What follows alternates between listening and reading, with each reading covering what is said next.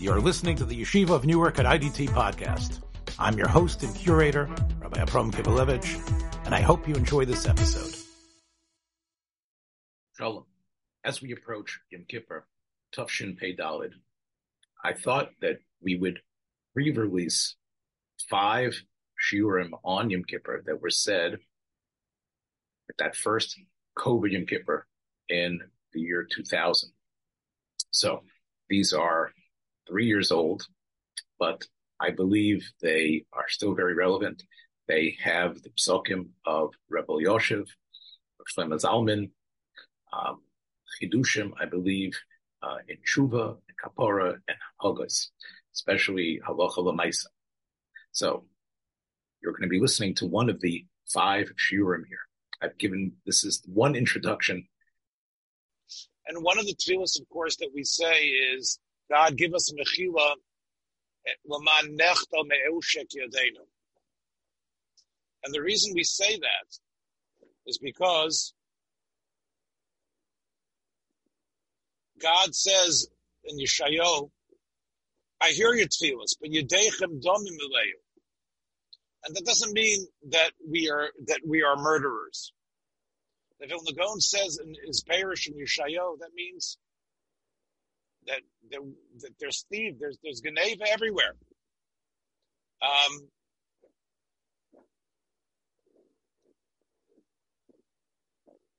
so the Yerushalmi and Brachas, which we did a number of months ago, says, how do you know that what's the source for Ne'ilah? So Rabbi Levi says, Midachsiv gam ki tarbu tefillah. Ne'ilah is about excessive incredible, strong prayer. And you see from there that if you're marba betila, it could work. So if that's the source of tefillah, ribui tefillah, and we know from this other pasuk in Yeshaya, the way the Vilna Gaon explains it, that you're going to try to daven, but you still have gezo, you still have things you've stolen, you haven't given back well, this, then your is not going to work. So therefore, everybody, at least, even though he hasn't given the object back, he says these words, and by saying that, even though he hasn't yet returned the Gzeva, Rav Zenger is saying that's a Kabbalah to return it. And that's strong enough that the tefillah could work. It's not like your hands are filled with blood and with stolen goods. True, technically you haven't put them in the mail and sent them back to where they belong or given it back to the person directly, but at least you're saying, I don't want them. I don't want to be connected to things in my property that are stolen. And that's what you have to think about and you have to be honest. There might be things you don't really own. Now, how could that really be? Do people steal? I mean, there are people that steal everything. There are people that their whole house is full of stuff. There's a, um, you know, there's a famous uh, bibliophile, one of the greatest. He had a tremendous, tremendous library, and he he wrote brilliantly about many, many things in learning. And I don't want to say his name, uh, but a young yeshiva bacher once came to his house in Eretz Yisrael, and saw this magnificent library. He had never seen anything like it. And he saw a certain sefer that had been brought down by the Achronim, but was almost impossible to get. But this older Rav had it. And the older and the younger man asked the younger fellow, the Koil fellow, asked this older Rav in Yiddish, can I borrow it just for one night? A nacht, just overnight. I just want to see something and confirm. That's why, by the way, the brach of Otzar HaChochma and all these things that you see where I get these materials from is incredible today. But anyway, before uh, when people a nacht, so we said younger man, he said young man, kukarim, take a look all around you. To zeist die alles vorin, ze kimmen von ein nacht. In other words, he himself had borrowed them from various rabbis and collectors and asked for one night, but never returned them. And meanwhile, they're in his house. So even for the most positive reasons, people take stuff and they don't return them. Many times. The great Ramchal Ramosh Chaim Luzzatto writes in the 11th paragraph of Mesilas Yesharim, Ava b'sharov b'nei einam ganovim b'golui. They don't actually shaleach yodeim b'momon chavreya, but Ramchal says rubam toyim im tam geneva. There's some sort of geneva that they have in their dealings. Somehow they let themselves make money over someone else's loss. Um, and as we know, there's so many lavim about Geneva, whether it's not paying your worker on time, uh, not denying that you owe money, uh, not charging more. These are very, very strong halachas which have a din of Geneva. Asagas gavul. You have to know. Do you have the right to open up a competing shop? Do you have the right if someone already has that area? Is free enterprise so free? Once a person already has customers, can you start, can you prey on another person's customers and just say, look, it's doggy dog. Uh, I've got to make a living. There's enough customers for everyone, but stealing, taking customers away, you have to be very careful not to be over gvul, which is a form of geneva. And therefore, um, it's not just the things that are mafursim, the Mesilas Yesharim says. Anything that can lead you is also part of the issue. Now, obviously, you need to know, and we've talked about this from Rav Unterman, that if you do have things that you have from other people, you need to return them. Maybe before Hashem can, can grant you mechila. So what do you need to do? You need to make a bedek abayis. You have to think about what you've done. Here, for example, Rav Zenger is going to give us some examples. Sometimes neighbors borrow stuff from each other. So, for example, a little bit of flour, some vegetables. But sometimes, hey, do you have ten dollars? I've got to pay the this man. Right? Sometimes it's a shovel. Uh, sometimes it's a thermometer, and you forget to return it. So basically, that's you borrowed the thermometer, but you didn't return it. That's gezel. Now, um, this happens in Eretz Yisrael, maybe more, obviously more than here. You know, in Eretz Yisrael, everything is the kupat cholim. We talked about it yesterday about cutting in line many people, uh, when they go to their kupat cholim, um, they say, "Hey, you know what? I'm going to get this guy. My friend is is not a member. I am, so I have the rights to buy medication at a discount. But I'll buy for that person. But we know that if the kupat cholim would know that you're taking for someone else, they wouldn't agree, but people do that. So this is the type of thing you can say, well, I'm doing it to help someone. It's wrong that you have such a system that this guy can't get insurance. You know, I'm doing it to help someone's neshama. You could say it's a mitzvah. But remember, you, you might not like the way the government is set up and the way the insurance company is set up, but that is Geneva. And, and what you did, you stole from the company. For example, um,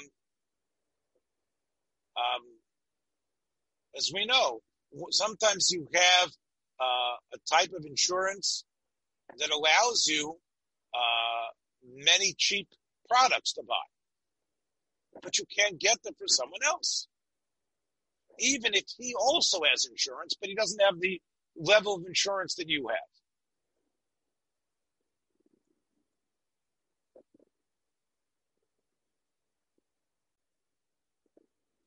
People many times are more heter because it has to do with their life and health. but you need to do whatever you can that it should be outside of Tov. Another example. Ruvain uh, rents his car to Shimon for a day. Now, Ruvain has insurance. However, Ruvain's insurance does not cover a case where you rented the car to someone else. Where you did a private rental, it doesn't cover that case. So if Shimon had an accident and it's it comes up to be a large amount, people say, you know what?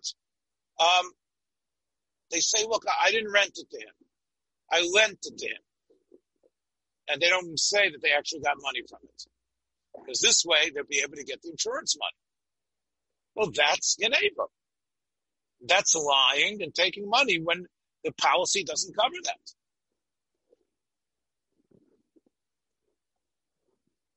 Another case. Sometimes people build um, uh, an extension to their home.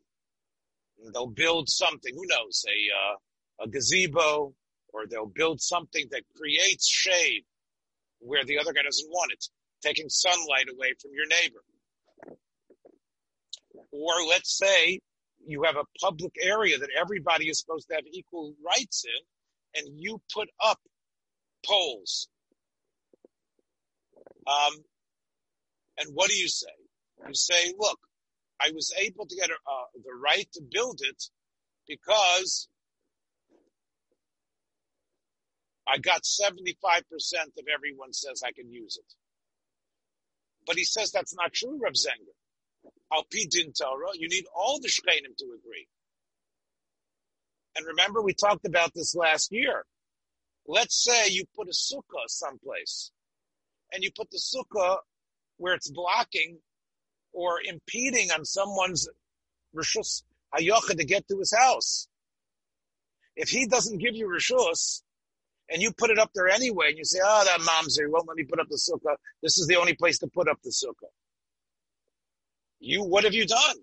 You have, you're stealing, and it might be a sukkah gazula. And Rav Zenger says it could be you have no right to make a bracha there. It's based on the Mishnah Berurah. You're not about to make a bracha on such a sukkah because you're taking up the rishus that doesn't belong to you.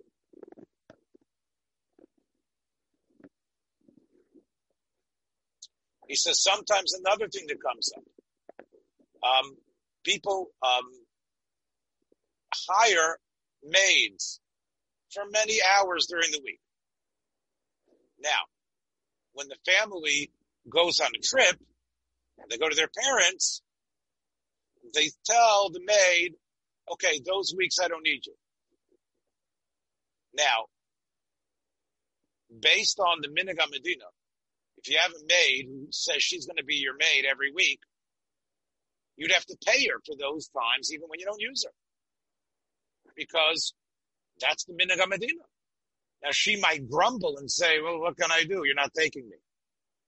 But if the Minhag Medina is that if you become a maid for someone, that that person needs to pay you whatever week it is, they, they're your maid, so you'd have to pay them even for the weeks they're not coming and cleaning. Uh, also, the Minhag the Medina in Eretz Yisrael was to pay Pitzuyim. Now in America, there are people that say in rabbinical positions and teaching positions, severance pay is part of what's accepted. This is a very big issue.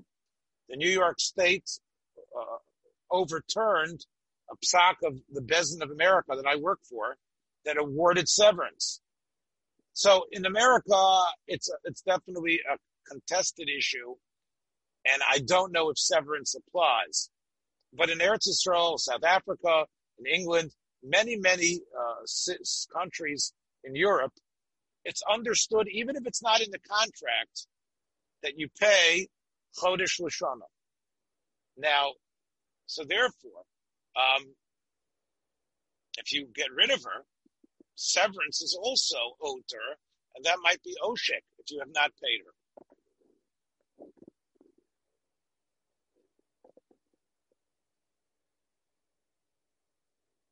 Um, What about not being able to pay back a loan?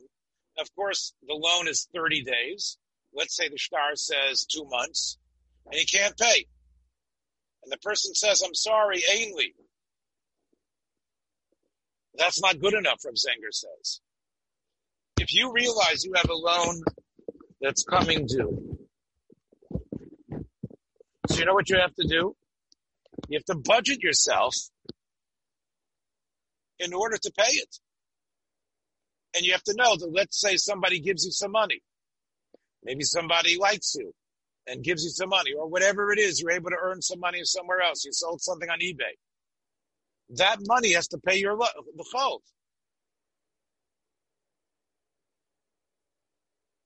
In fact, Rav Zenger says you shouldn't be borrowing money if you don't know how you're going to pay it back.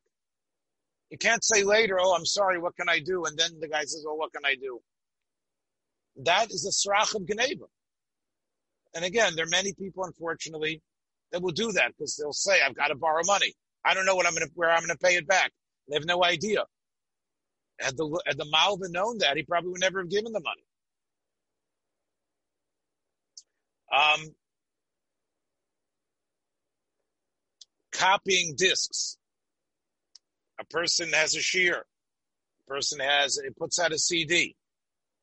So what do you do? You put the disc into the CD and you're able to make a copy of it. You're able to, to, to download the material into the hard drive of your computer. And you figure, you know what? Yeah, you know what? I wasn't planning on buying it anyway. I wouldn't have bought it. He says that you can't. Go ahead. Is is it different if it was in the public domain? Meaning, like you know, it was like on the uh, public. Right. It was online. It was. If it was in the public public domain, no. But let's say, uh, they sell it. Let's say the person has Jewish music and he sells it, and I love the disc. Oh, I love that music. I love that Mordechai newest Mordechai Ben David disc. Can I borrow it? Then I borrow it, and my computer allows me to download the music. So I download the music. Now, I would never have spent the 7.99 on the disc. But look, Mordechai ben David got his money. My friend Yankel paid the 7.99. So what have I done? I wasn't going to pay money anyway. So he but says only, only if that's in the public domain, I would think. Right. Otherwise, so it is Geneva. That's it's very much so. Um, there's no heter. Um, and even if you'll say, well, look, what, what's, what does it hurt? I'm just going to listen to it while I'm cleaning the house. No, that's Geneva.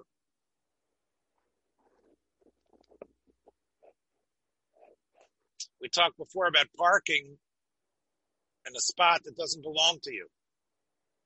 Um, Rav Menashe Klein says clearly in his chuvas, Osir la'atzoras ha'machonit shelo lechanot berchol b'mokom shosa lachanot. Why? Because that part of the street, in other words, he wants to say to park on a street where it's illegal to place a private car is Gezel, not just from the city of New York, it's Gezel Arabim because by putting your car there, they can't use it. And he says, Rav Menashe says this happens a lot when you have a big street that has two directions. And what does he do? What he does is, is that he double parks. He double parks in front of another car. Why? Because the store is over there. And therefore, uh, he's able to run into the store and get what he wants. What if you're just unloading something and you're not leaving the car? If he stops for a minute, that's okay. But many times, Rav Menashe says you're sitting there waiting, double parked. In other words, you're sitting there in the streets, double right. parked. Yeah. I'm, I'm imagining uh, Moshe and Richard, you might not be familiar with this, but Coney Island Avenue in Brooklyn. The best stores are over there, right? Uh, good farm stores, good restaurants but it's almost impossible to find the spot on Coney Island Avenue. You have to work really hard. Yeah, they triple. And, and what do you do? What you do is you double park on Coney Island, and you sit there and wait. That's usher. That's called Geneva Sarabim, Rav Menashe Klein says. Um, because what happens is, why? Because everybody has to take that time and slow down. And he says, especially if it's a small street where it blocks traffic. So you're blocking traffic from the people who, who need to get by. And they also have to do things. So these are examples that Rav Zenger has told us that when it comes to uh, vidu, when it comes to that Ne'ilah time, think about uh, not just the Chil Hashem, but also the actual acts of, of, of theft that are occurring and that you have stored up during the during the year.